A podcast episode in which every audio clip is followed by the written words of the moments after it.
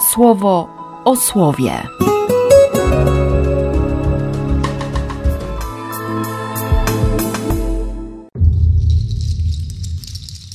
Dwudziesty drugi października, sobota. Ale by wrócić na swój tron w niebiosach, musiał przecież wpierw zstąpić na ziemskie niziny – on jest więc tym, który najpierw zstąpił do nas z góry, a później wrócił w najwyższe niebiosa, aby tam dopełnić wszystkiego, i to On rozdaje dary. Celem tych obdarowań jest uzdolnienie wierzących do służby w procesie budowania żywego ciała Chrystusa. Abyśmy poprzez ufność i prawdziwe poznanie Syna Bożego stali się ludźmi dojrzałymi w wierze. Nie bądźmy więc jak małe dzieci, które dają się unosić porywom rzekomej nauki. My, głosząc prawdę w postawie ofiarnej Bożej miłości, dorastajmy we wszystkim do miary Chrystusa, który jest głową.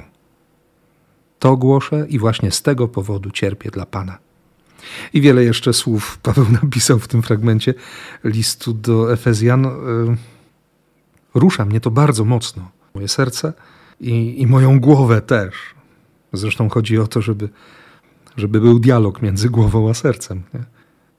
Paweł, który, który siedzi w więzieniu, który wie, że przed nim ta, ta ostatnia prosta, ta zielona mila, jakby to napisał Stephen King. Zresztą świetna adaptacja filmowa z 99 roku. No właśnie. Paweł troszczy się o Kościół. To jest taka miłość, która, która wszędzie się ujawni. Nie bądźmy jak małe dzieci dorastajmy we wszystkim do miary Chrystusa. Tak, to, to On jest jedynym, z którym mam się porównywać, a właściwie za którym tęsknię. Nie? Pewnie, że wyrzucam sobie brak takiej żarliwości, takiej gorliwości. Jednocześnie wiem, że, że Paweł dzisiaj chce pomóc, nie? że się będzie modlił za Ciebie, za mnie. I on, i święty Jan Paweł II, i wielu, wielu, wielu innych. Twoich i moich patronów. Modlą się za nas, kibicują nam, żebyśmy nie byli jak małe dzieci. Bo łatwo się dać zmanipulować.